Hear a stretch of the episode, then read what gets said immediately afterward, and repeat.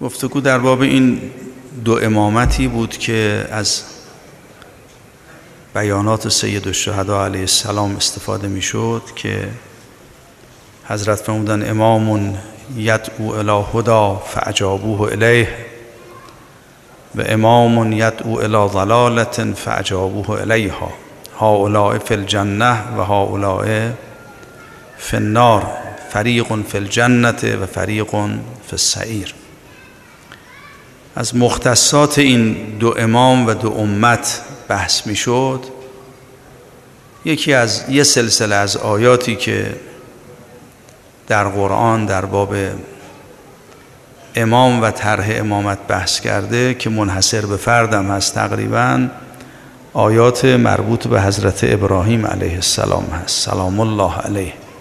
که خدای متعال به سراحت در قرآن بیان می‌کند که با یه مقدماتی ما عهد امامت رو به حضرت ابراهیم دادیم. بعدم همونجا هم با حضرت ابراهیم در میان می‌گذاره که در ذریه شما یه عده معدودی هستند که مستحق این امامتن. ما بقی از این امامت محرومن. این امر قیمتی و گرانسنگ مختص به خودتونه و یه عده معدودی از ذریتون. ملاحظه کردید. بعد نحوه مأموریتی که به این امام داده میشه و اقداماتی که این امام انجام میده برای ایجاد به تعبیر قرآن یک امت مسلمه قرآن بیان کرده که خیلی از سنن این امامت حق رو می‌شود از همین آیات فهمید. در سوره مبارکه بقره هست در سوره مبارکه ابراهیم هست در سوره مبارکه حج. این داستان هایی که مربوط به حضرت ابراهیم بیان شده. حالا یه مقدار این آیات رو من ترجمه می‌کنم. در سوره مبارکه بقره آیه 124 خدای متعال از امامت حضرت ابراهیم سخن گفته و از ابتلا ابراهیم ربهو به کلمات خدای متعال حضرت ابراهیم رو مورد امتحان به یک کلماتی قرار داد. حالا تعبیر کلمات در اینجا دیگه. به یه حقایقی حضرت ابراهیم مورد امتحان قرار گرفت. حالا امتحانهای حضرت ابراهیم چی بوده؟ در روایات بیان شده. در بعضی روایات مثلا از جمله این امتحانات حضرت داستان زب حضرت اسماعیل رو بیان کرده که این صحنه رو بعد از سر میگذرون. این ابتلاعات بعد از یه مراحلی بود که حضرت ابراهیم طی کرده بودند حضرت نبی بودند رسول بودند حتی خلیل بودند. تو هر یک از این مراحل حضرت یک صحنه های سخت و امتحاناتی رو پشت سر گذاشتن. ولی برای امام شدن گویا خدا امتحال یه عهدهای خاصی امتحانات خاصی از حضرت ابراهیم گرفتن که امتحانات ویژه است. از ابتلا ابراهیم ربهو به کلمات با یه کلماتی حضرت مورد امتحان قرار گرفتن که از کردم بعضی روایات ذکر کرده. یکی از روایات مهم که کمک می‌کنه به فهم آیه این روایتی است که فرمودن که این کلمات همون کلماتی است که حضرت آدم برای اینکه خدای متعال توبش رو تلقی کنه توبش رو قبول کنه تلقی کرد. این کلماتی که حضرت ابراهیم با او امتحان شدن همین کلمات القا شد به حضرت آدم و حضرت آدم تلقی کرد. فتلقا آدم من ربهی کلمات وقتی قبول کرد خدا تلقی کرد خدا امتحال فتاب علیه. خدا امتحال به او رجوع کرد.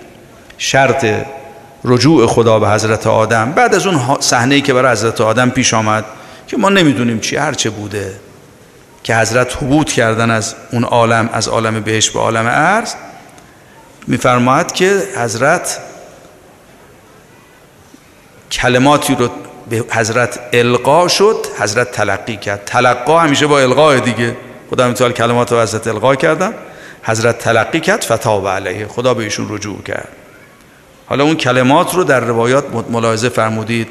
وقتی به مرحله رسید کار حضرت آدم که آماده شد برای رجوع و توبه الهی خدای متعال جبرئیل و فرستاد. اسماع خمسه طیبه به ایشون عرضه شد. حالا چی بوده اون اسم؟ این لغت بوده یا چی حقیقتی؟ به حضرت اون حقایق عرضه شد. حضرت هم تلقی کردن. دریافت کردن تحمل کردن قبول کردن. وقتی این حقیقت اتفاق افتاد تلقی مقامات اهل بیت فتاب علیه خدای متعال به ایشون رجوع کرد. حضرت فرمودن این همون کلماته از ابتلا ابراهیم ربه به کلمات. حضرت از عهده این امتحانات بد آمد. فعتمهن تا آخر این عهدها و امتحانات رو با موفقیت از سر گذرون. که حضرت فرمود اتمهن یعنی این امتحانات این عهدها این ابتلاعات تا امام زمان ادامه پیدا کرد. با هر یکی از معصومین یه ابتلاییشون داشته. من نمی‌فهمم خیلی امتحان سخت بوده دیگه. دیدید مثلا فرض بکنید شهدای کربلا یه ابتلایی با سید و شهدا داشتن. کنار حضرت امتحانی پس دادن. مالک اشتر یه ابتلایی به امیرالمومنین در سفین داره در جمل داره در نهروان داره. این ابتلا. حضرت ابراهیم یه ابتلایی داشتن. چه بوده من نمی‌دونم. از ابتلا ابراهیم ربهو به کلماته. با هر امامی ایشون یه امتحانی دارد. وقت پیوند به اون امام می‌خوره. که انهو جزو امت اون امام میشه. جزو مقربان اون امام میشه. از ابتلا ابراهیم ربهو به کلمات فعتمهن از عهده همه امتحانا برآمد. با هر پیغمبری امتحانیه شاید امتحانش با سید و شهاد همون زبه اسماعیل بود شاید. که می‌دونید اونجا بود که روزه سید و شهدا رو بر حضرت ابراهیم خوندن و حضرت به اون ثوابی که در قربانی کردن حضرت اسماعیل نرسید رسید. یه قرارهایی بوده دیگه. ابتلا ابراهیم ربهو به کلمات. با کلماتی او رو امتحان کرد بود همون کلماته. با مقامات معصومینه. چهارده معصوم موضوع امتحان حضرت ابراهیم بودن. چه امتحانی گرفته شده ما نمی‌دونیم. از کردم بسه این که امتحاناتی که از ما گرفته شده دیگه. در هر امتی با امام دوره خودشون امتحان میشن. هست ابراهیم به همه این معصومین امتحان شده. امتحان حضرت ابراهیم با امتحان ما فرق می‌کنه. روز آشورا امتحان حضرت ابوالفضل با امتحان حبیب فرق می‌کنه. هر دو به سید الشهدا دارن امتحان میشن. ولی ابتلاع حضرت ابوالفضل چیز دیگری است. مقامش هم مقام دیگری است. ابتلاع حضرت ابراهیم نسبت به یکایی که معصومین چه ابتلاعی است؟ ما نمی‌دونیم. ولی قرآن تایید میفرماد فاتمهن کارو به آخر رسوند. هیچ کجا کم نیاورد. وقتی از عهده اون امتحانا برآمد حالا خدا متعال فرمود انی جائل و کل ناسه من تو رو می‌خوام امام قرار بدم برای مردم. می‌خوام بهت یه مقام بدم. مقام امامت که یک مقداری ازش بحث کردیم مقام صاحب الامر شدنه. می‌خوام امر خودم رو در دست تو قرار بدم. این امر باش میشه امت بسازی میشه باش مردم رو راه ببری. امکانات رو همراه کنی ملائکه رو همراه کنی. قوای الهی در اختیار تو قرار می‌گیره. شدی امام صاحب الامر شدی از این آیه استفاده می شود از این روایت که مقام حضرت زیل مقام چهارده معصومه دیگه. حضرت یه عهدی با یکایی که ائمه داره یه امتحان خاص از حضرت گرفتن. حالا ایشون امام قرار دادن یه امت بسازه. لذا امتی هم که حضرت ابراهیم می‌سازن زیل امت نبی اکرمه. حالا آیاتشو می‌بینید. پس این اتفاق افتاد. از ابتلا ابراهیم ربهو به کلمات فعتمهن خدا فرمود قال انی جاهل کل الناس اماما. در روایت داره خیلی مقام حضرت ابراهیم پشت سر گذاشته بود چیز ندیده نبود. خزائن خدا رو دیده بود پشت پرده خدا رو دیده بود نبی بود رسول بود خلیل بود خیلی چیزا بهش داده بودن. رسالت داشت. مقام رسالت مقام فوق است. این مقام رو که به حضرت عرضه کردن خیلی حضرت شیفته و فریفته این مقام شد. لذا به خدا عرضه داشت. قالب من ذریتی؟ فقط بال خودمه یا نسل منم از این مقام بهش می‌رسن برخوردار میشن. خدا امتحال یه جواب داد لا ینال عهد الظالمین. این عهد منه. پیداست از ابراهیم به یه عهدی دست پیدا کردن. عهد امامت. حالا چی هست؟ قرار چیه؟ چه عهدی است؟ عهدی است که حضرت ابراهیم بهش راه پیدا کردن. خدا امتحال فرمود که این به ظالم نمی‌رسه. که روایت ما ملاحظه کردیم. فهمد من ابد سن من او وسنن این نمی‌تونه امام بشه. پیداست کیا رو بیرون می‌کردن؟ ائمه علیهم السلام. بیرون می‌کردن جبه های من می‌گفتن نمی‌تونن امام باشن. کسی که بت پرستید که دیگه نمی‌تونه امام بشه. کسی که در مقابل چوب و سنگ سجده کرده این بهش صاحب الامر نمیشه بهش اجازه نمیدن امت بسازه. این عهد و من عهد و ظالم نمیدم. البته روایات زیل این آیه لطیف دیدنی است. ببینید خیلی روایت زیل این آیه داریم. هم مقام امامت و هم امتحانهای حضرت ابراهیم و هم از این عهد گفتگو شده. همین که ظالم کیه؟ چرا این عهد به ظالم نمی‌رسد؟ خدای متعال به حضرت ابراهیم فرمودن امت ذریه تو امام نمیشن؟ یا نه؟ معناش اینه حتما بعضیشون امام میشن ولی تو در ذریه تو ظالم هم هست. ازا در روایات داره که اصلا اشاره از خدا فرمود در قریش عمدهشون شاید از ذریه حضرت ابراهیم هن دیگه از نسل حضرت اسماعیل در اون منطقه. ولی در بینشون ظالم هست. لا ینال عهد الظالمین. از همین قریش بت پرست هست من ابد سنمن او وسننی که نمی‌تونه امام بشه. پس امامت رو خدای متعال به ابراهیم دادن با یه مقدماتی بعد از مقاماتی و بعدم فرمودن که این امامت تقاضای شما درباره بخشی از ذریتون پذیرفته میشه. یه قسمتی از ذریه شما از ذریه شما ولی ظالم که در روایت این ظالم معناشو درس کردم. یکیش اینه که من ابد سنمن او و سنن حالا این معنای باطنی داره. ظلم در این گونه روایات تعویلش میشه به ظلم به نبی اکرم و اهل بیت. کسی تعدی به حقوق اونها کنه حقوق اونها رو نپذیره این امام نمیشه. خود حضرت ابراهیم خلیل هم نسبت به یکایک ائمه از ایشون یه ابتلاعات سنگینی رو پشت سر گذاشتن. امتحانات سنگین گرفته شده نسبت به یکایک ائمه. بعد از ابتلاعات مقام امامت بهشون داده شده. این ظالم در قرآن دنبال کنید. یه معنای لطیفی داره. اصل ظلم یک کلمه بیشتر نیست. اصل ظلم تعدیه به حقوق نبی اکرمه. حقوق اهل بیته.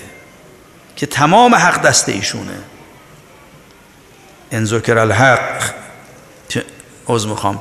الحق معکم و فیکم و منکم و الیکم.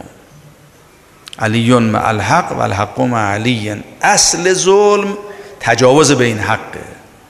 به حضرت آدم وقتی ارز کنم وارد بهشتش کردن فهم لا تقرب آز شجره فتکونا من از ظالمین اگر به این مقام طمع کنید جزو ظالم ها میشید. که حضرت فرمودن این شجره مقامات خاص معصومینه. حضرت آدم نباید نزدیک اون مقام بشه. اگر نزدیک شدی ظالم میشه عنایت فرمودین. و از اخذ ربک من بنی آدم من ذریت من ظهورهم ذریتهم فاشهدهم علی نفسه. قال الست بربکم قالوا بلا ارز کنم تو اون عالم میفرماید که حالا آیه رو غلط نخونم. آیه به نظرم سور که احزابه. اونجا وقتی صحبت میشه می‌فهمد فهمل اهل انسان. انا عرضنا الامانت علی السماوات و این آیه آیه قبل مربوط به بحث نیست.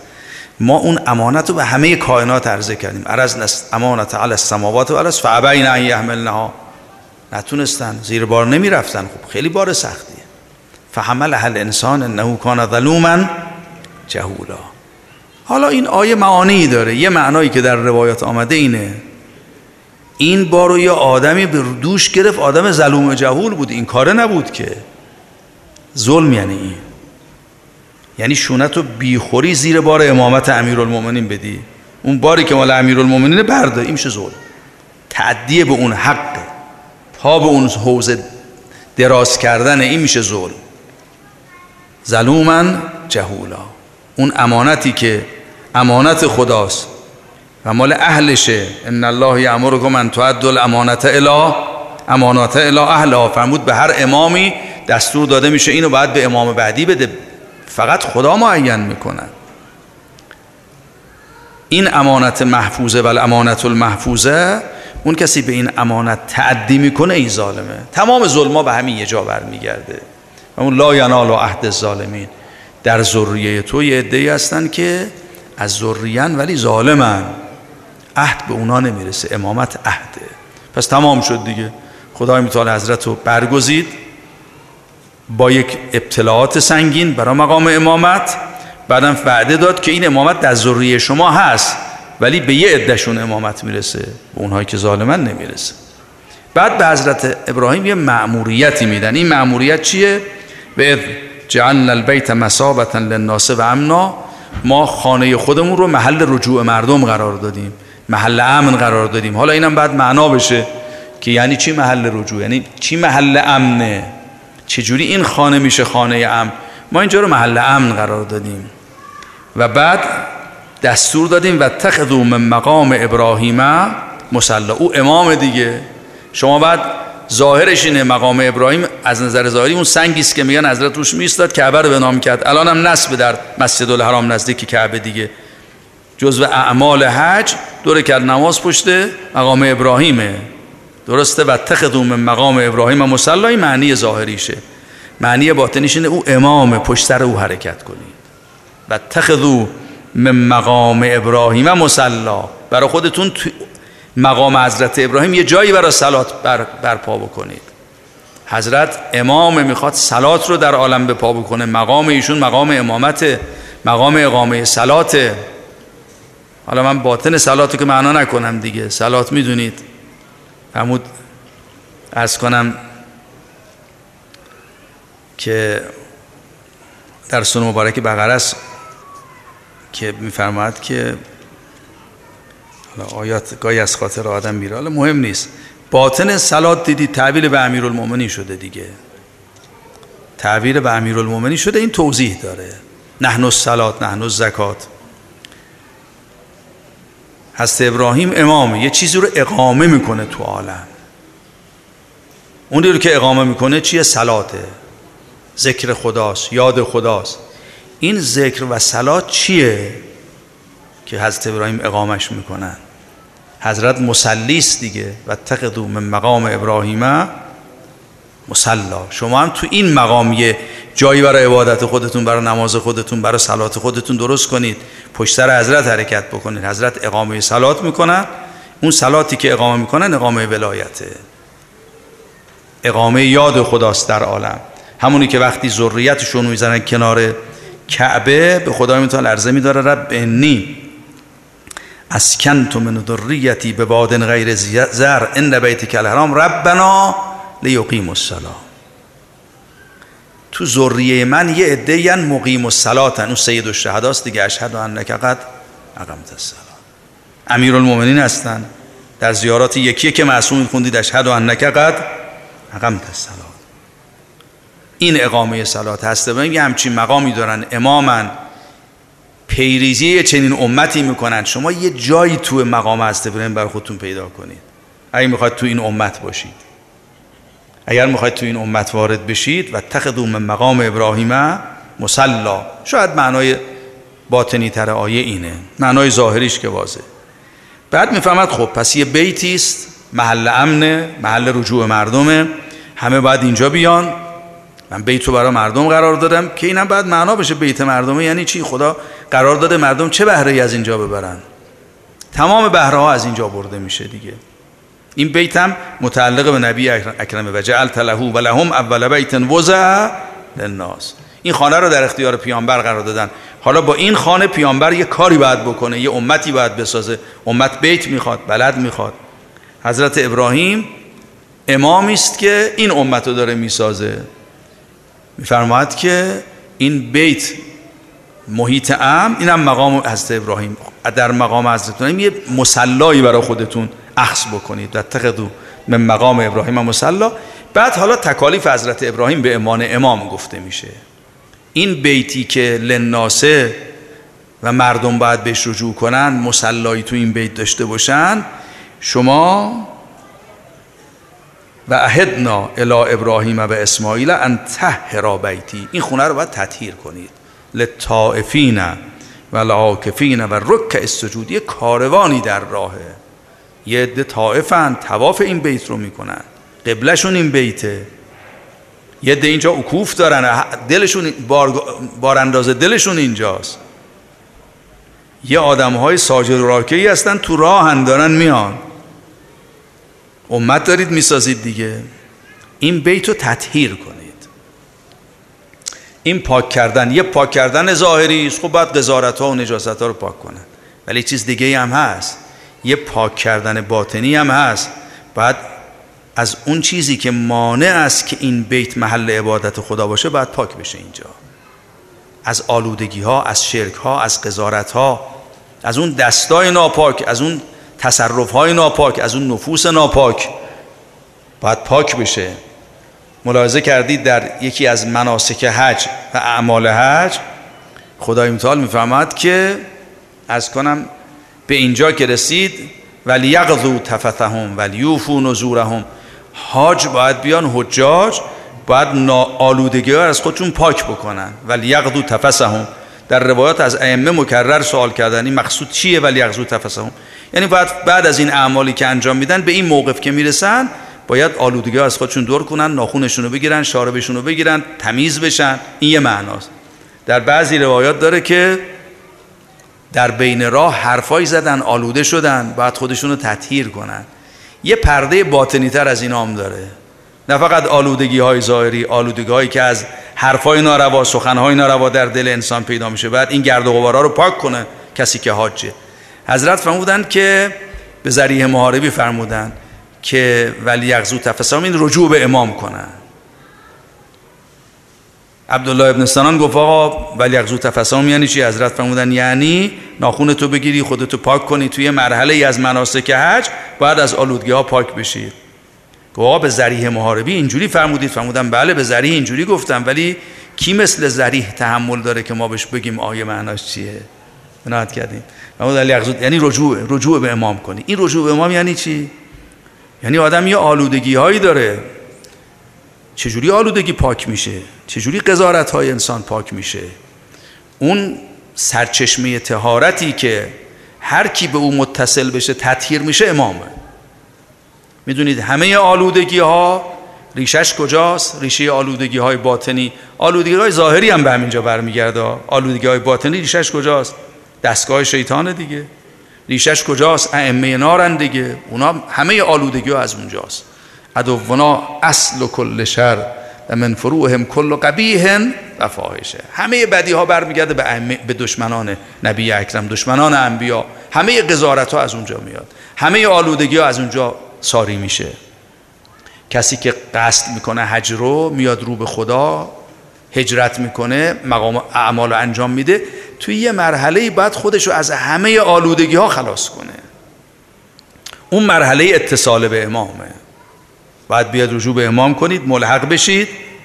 دیدید چجوری دست متنجس و بدن متنجس میشه تعطیل کرد؟ بعد خودتو به آب برسونی. باطنا هم همینطوره. انسان اگه به سرچشمه طهارت نرسه پاک نمیشه. یه عزیزی مشهد که می‌رفتن و موقعی که دور بر حرم خراب نشده بود نزدیک حرم تو این خونه های قدیمی خراب می‌رفتن جا می‌گرفتن. رفقا می‌گفتن آخه اینجا خب بریم چه جای مثلا مناسب تری می‌گفت آدم آلوده باید کنار آب باشه. راحت کردید. امام سرچشمه طهارت دیگه. ینزل علیکم من السماء ماء لیطهرکم به. این تعبیرش به امیرالمومنین دیگه. خدای متعال از مقام رفیع نبی اکرم لطف کرده به شما این سرچشمه تهارت رو نازل کرده. خودتون رو به امیرالمومنین برسونید تا تطهیر میشید. ثبات قدم پیدا می‌کنید ارتباط قلب با خدا پیدا می‌کنید. ولی یثبت به الاقدام لیربط علی قلوبکم. اتصال به امام سرچشمه تهارت دیگه. آلودگی ها از کجاست؟ آلودگی ها از اون وره. همه گناه ها همه صفات رزیله تمام شرک آلودگی ها همینان دیگه. زیل این آیه دیدید سقاهم ربهم شرابا تهورا رب ابرار ساقی اوناست پروردگارشون. چی بهشون میخوراند؟ سقاهم ربهم شرابا تهورا شراب پاک کننده. و یطهرهم اما سو الله. چون هر تعلقی به غیر خدا متعال دنس است. روایت ببینید. از همه ادناس از همه آلودگی ها پاکشون می‌کنه این شرابی که خدای متعال در بهشت از دست امیرالمومنین به ابرار میخوراند. امام سرچشمه طهارت فرمود از مناسک حجینه ولی یغزو تفسن خودتون رو به امام برسونید پاک بشید. ازا فرمود پایان حج لقاء الامامه. اگر کسی حجش منتهی به لقاء الامام نشه حجش تمام نیست. چیزی گیرش نیومده پس بنابراین تطهیر یه معنای ظاهری داره یه معنای باطنی یه قضارت هایی در این بیت پیدا میشه. این بیت بیت اللهه این برای بندگی خداست. ما اینو محل رجوع مردم قرار دادیم بعد اینجا بیان با دست پر برن. محل امن براشون قرار داریم. اگه بیتی که محل امن در دست راهزنها و دزد افتاد که خیلی که بد میشه که. اینجا محیط امنه. نباید دست شیطان به اینجا برسه. نباید شیطان به توان کسی اینجا رو کسی رو اینجا شکار کنه. مهمترین ناامنی همینه دیگه. مهمترین ناامنی همینه. دست شیطان نباید به اینجا برسه. راه جهنم به اینجا نباید باز بشه. خب اگه این بیت دست کسانی افتاد که آلوده ترین آدما هستن اونا شدن بزرگان بیت و کلیددار و رفت و آمد اونجاست و از قضا آلوده ترین آدم ها اونایی که بت پرستی رو به پا می‌کنن خودشون آمدن تو این بیت نشستن. اختیار این بیت رفت آمد این بیت برنامه ریزی برای این بیت همه چیو به دست گرفتن. خب آلوده می‌کنن بیتو. به ظاهرم نماز بخونن بیتو آلوده می‌کنن. هست ابراهیم معمورن این بیت یه موقفی داره تو امت. این بیت رو باید پاک بکنن. برای اونایی که در راه اینا کیان؟ طائفین آکفین رکع سجود اونایی که اهل رکوع و سجودن اونایی که اهل توافن این بیت بیت اوناست. باید محل امن برای اونا باشه. اگه دست شیاطین افتاد بر اون امن نیست. فقط امنیت ظاهری هم نیست. مهمترین امنیت اینی که اینجا باید معمن باشه. هر کی میاد اینجا از دست شیطان نجات پیدا بکنه. خب اگه خود اینجا دست شیطان افتاد که دیگه واو که. لذا حضرت ابراهیم به عنوان امام امامی هستن که می‌خوان سلات رو اقامه بکنن یه موقفی تو این بیت دارن. ما باید تو این بیت پشت سر است ابراهیم را بریم. و تخصوم مقام ابراهیم مسلا ولی خود حضرت یه معموریتی پیدا می‌کنه وقتی امام میشه. انتهرا بیتی للطائفین و لاکفین و رکع سجود. باید تطهیر کنه باید آلودگی رو پاک کنه. یه بار از ابراهیم این کار کردن یه بارم وجود مقدس نبی اکرم آمدن. در کعبه بعد فتح مکه حضرت امیر رو دوش پیغمبر بالا رفتن بوتا رو ریختن پایین. این چوب و سنگ بود که پایین نمی چوب و سنگ بود که پایین نمیریختن که. اونا هم قضارتن اونا هم نجاستن اونا هم آلودگی هن. ولی آلودگی مال اونایی است که شدن کلیددار و اهل بیت و اینجا رو کردن بت کده. اصل آلودگی اونا هستن. همه این آلودگی ها از اونجا میاد. و من فروهم کل قبیه و فاحشه. دشمنان انبیا سرچشمه این فسادن.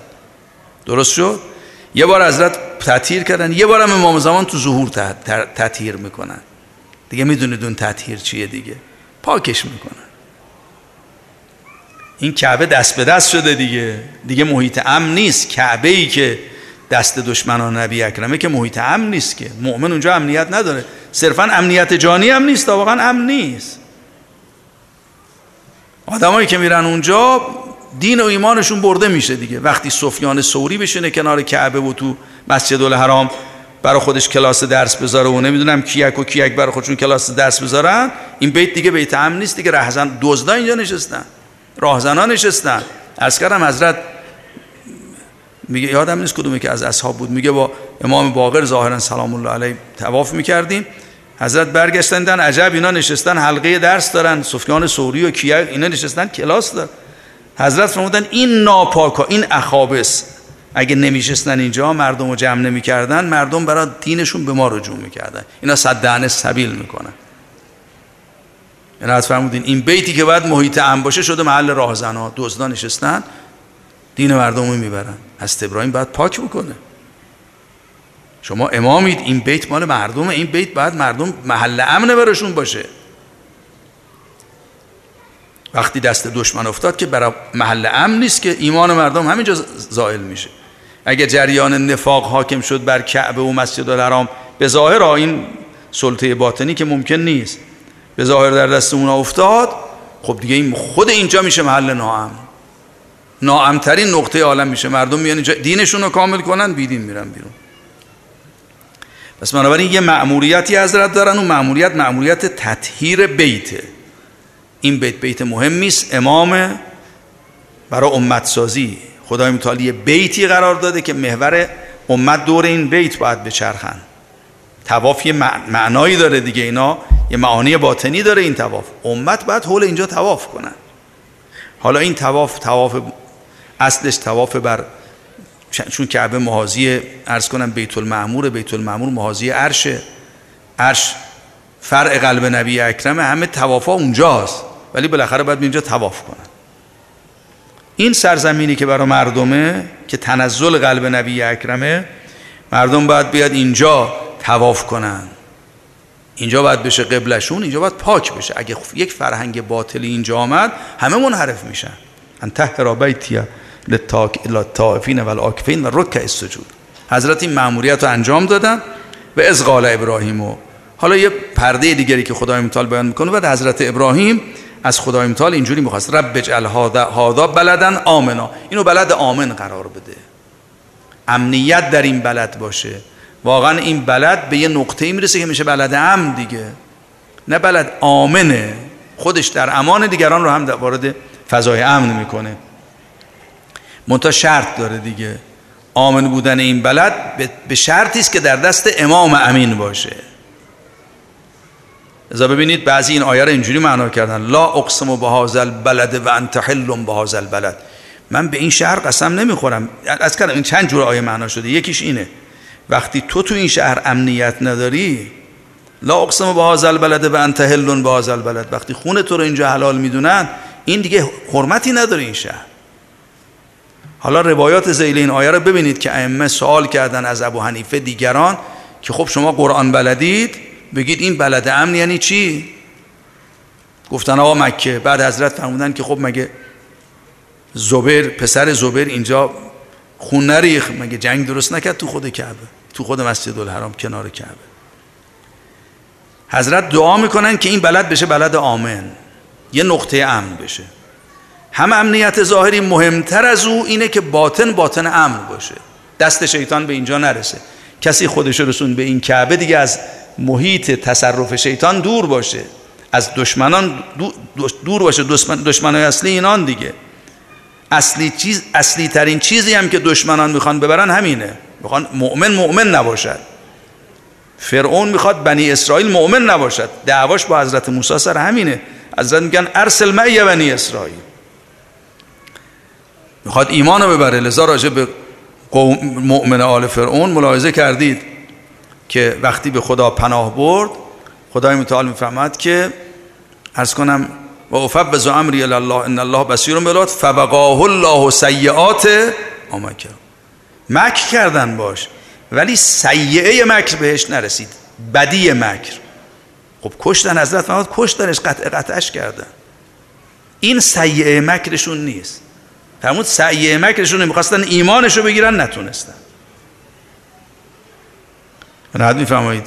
فبقاه الله سیعات ما مکرو و اون شما اگر می‌خواید در پناه خدا باشید به این ذکر متوسل باشید. و افوض امری الله ان الله بصیر بالعباد فبقاه الله سیعات ما مکرو سیعات مکر شیطان و دشمنان نبی اکرم جبهه باطل به کسی که تو این وادی امن میاد نمی‌رسه. بنابراین بلد آمن یعنی بلدی که هم خودش در امنه هم محیط امنه. از دسترسی شیاطین دوره کسی هم اینجا بیاد دست شیطان دیگه بهش نمی‌رسه. اینطور هم شده ها. این بلد بلد آمنه و بعدم ارز کنم میشه نقطه امنیت اساسی. بعدم دعا کردن. خدای این شهر رو شهر امن و آمن قرار بده. ورزق اهله من الثمرات. پروردگار اونایی که اهل این شهرن از ثمرات برخوردار کن. اهل شهر فقط اهل ظاهری نیستن ها ورزق اهلهو من الثمرات. این شهر اهلی داره. یه کسی ممکنه ساکن مکه باشه اهل مکه نیست که. ورزق اهلهو من الثمرات. بعد یه جمله هم احتیاطا حضرت فرمودن. من آمن منهم بالله و الیوم الاخر. اونایشون که ایمان به خدا و یوم الاخر من برای غیر اونا دعا نمی‌کنم. این جمله احتیاطی بود که شاید یه کسایی هم بیان اهل این بلد بشن ولی اهل ایمان هم نباشن. معنای ظاهریش که این شهر شهر مکه است مؤمن درش از کافر هم هست. این که معلومه. در یه روایتی میدم حضرت وقتی دعا کردن از خدا خواستن که وقتی خدا حضرت رو امام کرد به خدا عرضه داشت. حضرت ابراهیم به خدا متعال عرضه داشتن که قالب من ذریتی خدا متعال فرمود لا ینال عهد الظالمین. حضرت نگران بود خدا متعال اینجا هم همچین جوابی بده. ورزق خدای این شهر رو شهر امن قرار بده. ورزق اهله من از ثمرات. اهلش رو به ثمرات برسون.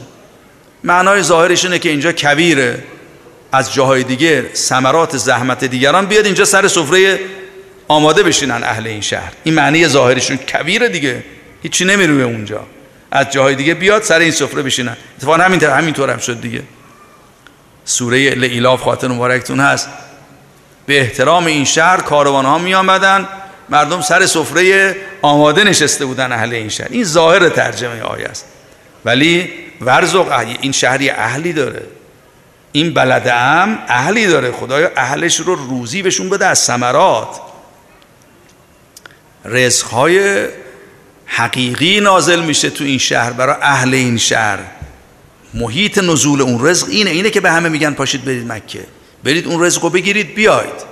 ورزق اهلهو من از ثمرات ممکنه یه کسی هزار فرسخ هم فاصله داشته باشه اهل این بلد امن باشه. ممکنه یه کسی هم تو بلد باشه اهل بلد امن نباشه. ورزق اهله من الثمرات. من آمن منهم بالله والیوم الاخر. حالا ظاهر آیه رو معنا کنیم. خدای متعال فرمود این رزق از اون چیزایی نیست که من به همه ندم. نه. عنایت بکنید. ارز کردم هم رزق ظاهریه هم رزق باطنیه. واقعا کویره کسایی که میان تو این شهر نونم ندارن بخورن. گندم نیست. خود حضرت میگن نمیگن گندم بده ورزق هم نون بذار تو سفرهشون. همینجور هم شده. خدای متعال فرمود که حضرت یه قیدی زدن. ورزق اهله من الثمرات من آمن منهم بالله والیوم آخر خدای متعال فرمود قال و من کفر فامتعه. امکانات این دنیا رو به کافرم میدم اگه یه کسایی بیان تو این مکه که کافر باشن به اونا می امکاناتی میدن. لذا کفار مکه واقعا کاروانهای بزرگ تجارتی داشتن. لیلاف قرش ایلاف امرلت الشتاء بسه به برکت این شهر من به کفارشم یه متاعی میدم. ببینید نمی‌فهمن رزق میدم و پیداست دعای حضرت ابراهیم. یه چیز بالاتریه. ورزق اهلهو من از ثمرات من آمن منهم بالله والیوم الاخر. فرمود و من کفره اوهو اونایی هم که کافرن یه متاعی بهشون میدم. اون رزق نیست اون نیست. یه متاعی بهشون میدم.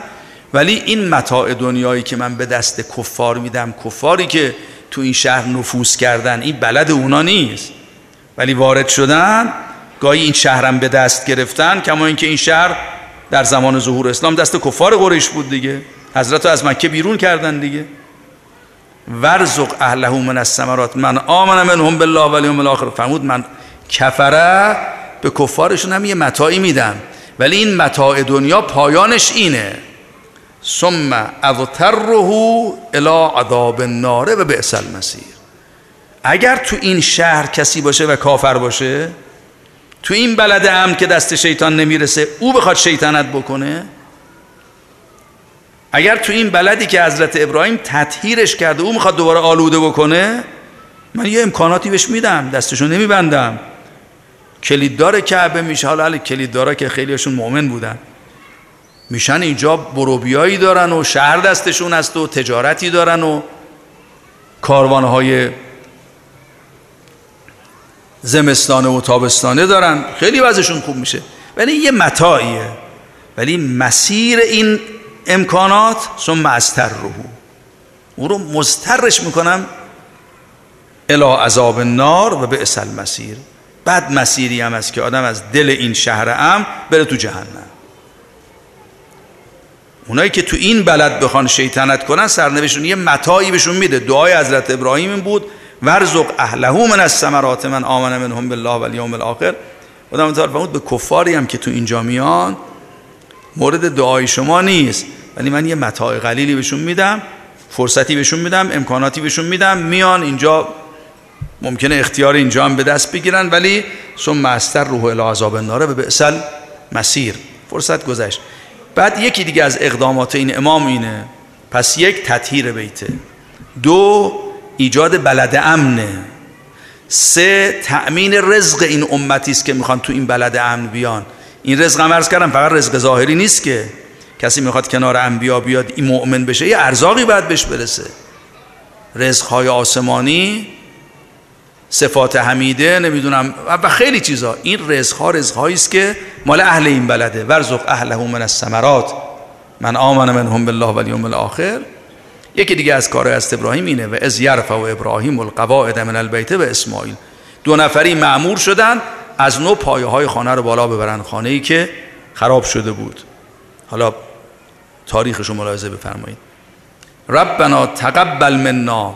وقتی پایه های کعبه رو میمردن بالا خونه می ساختن یه کار مهمی دارن انجام میدن. دارن بیت, بیت درست می‌کنن. کعبه درست می‌کنن برای این امت. خدای تو از ما قبول کن. تقبل منا. انک انت السمیع العلیم. هم می‌فهمی حرف ما رو میشنوی هم می‌دونی ما چی میگیم. خدای قبول کن یه کاری جلو بره.